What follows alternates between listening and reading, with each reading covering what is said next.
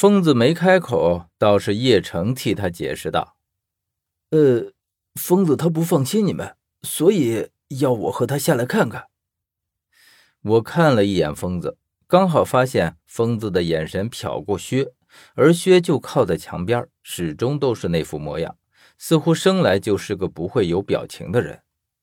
我没再说话，因为我觉得这只不过是一个托词罢了。疯子向来不下地，而且我知道明老给他的命令，他只需要负责分内的事儿。即便我们在下面出了事，甚至是遭到了不测，他也不会下来帮我们。第一，他是不懂得如何走木，下来了也是白搭；再者就是，这不是他的职责，而且从始至终，我都把他看作是明老监视我们的眼睛。尽管我们五个人很团结，可是这种团结却不是可以过命的生死之交。当然，除了我和小峰，我问薛：“活尸既然已经毁了，那么尸香还在不在？”薛说。遍布在整个墓中。既然薛这么说，那么让叶城和疯子回去，那也是不可能的事了。而且我也不认为他们会回去，最起码疯子是不会回去，并且过了今天，我可能要重新审视疯子这个人了。小峰这时候已经好了很多，虽然还有些乏力，但总算人已经清醒了许多。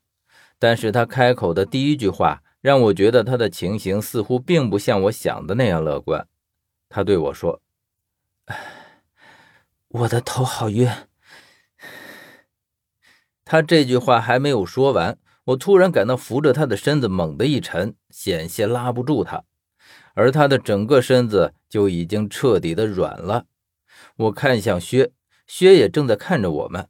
我看见他眼睛毫无波动，就像在看一件无关紧要的事一样。而他同时开口说道：“他只是晕过去了，一会儿自然会醒。”可是接着，我看见疯子和叶城就靠过来，似乎要来抬他的身体。我护住疯子，问道：“叶城，疯子，你们这是要干什么？”但是我话未说完，就感到了不对劲，我的头竟然也开始晕了起来。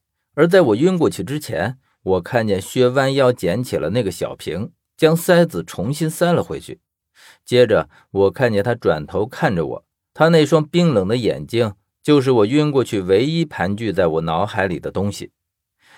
而也在那时，薛的声音像闷雷一样在我的耳边回响着：“死神香，我只给死人用。”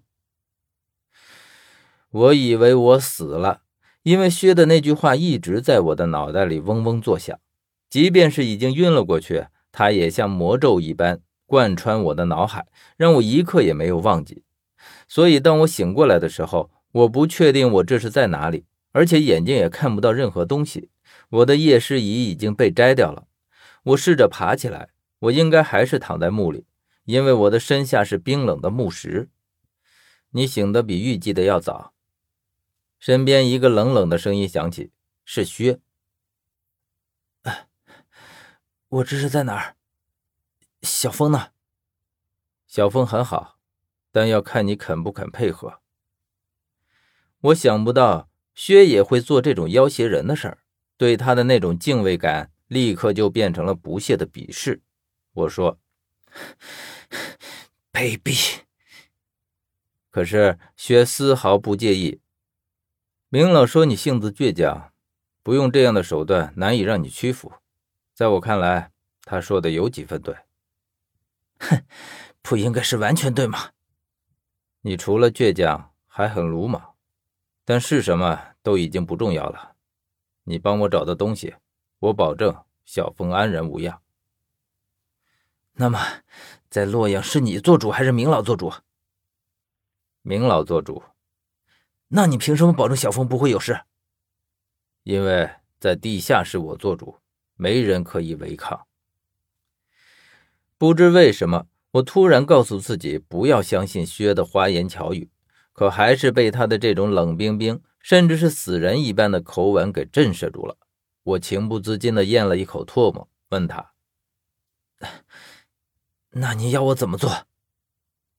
跟我下去。然后薛告诉我，现在我们已经到了千斤闸之后。他说：“我们就在千斤闸之下的另一条墓道里。”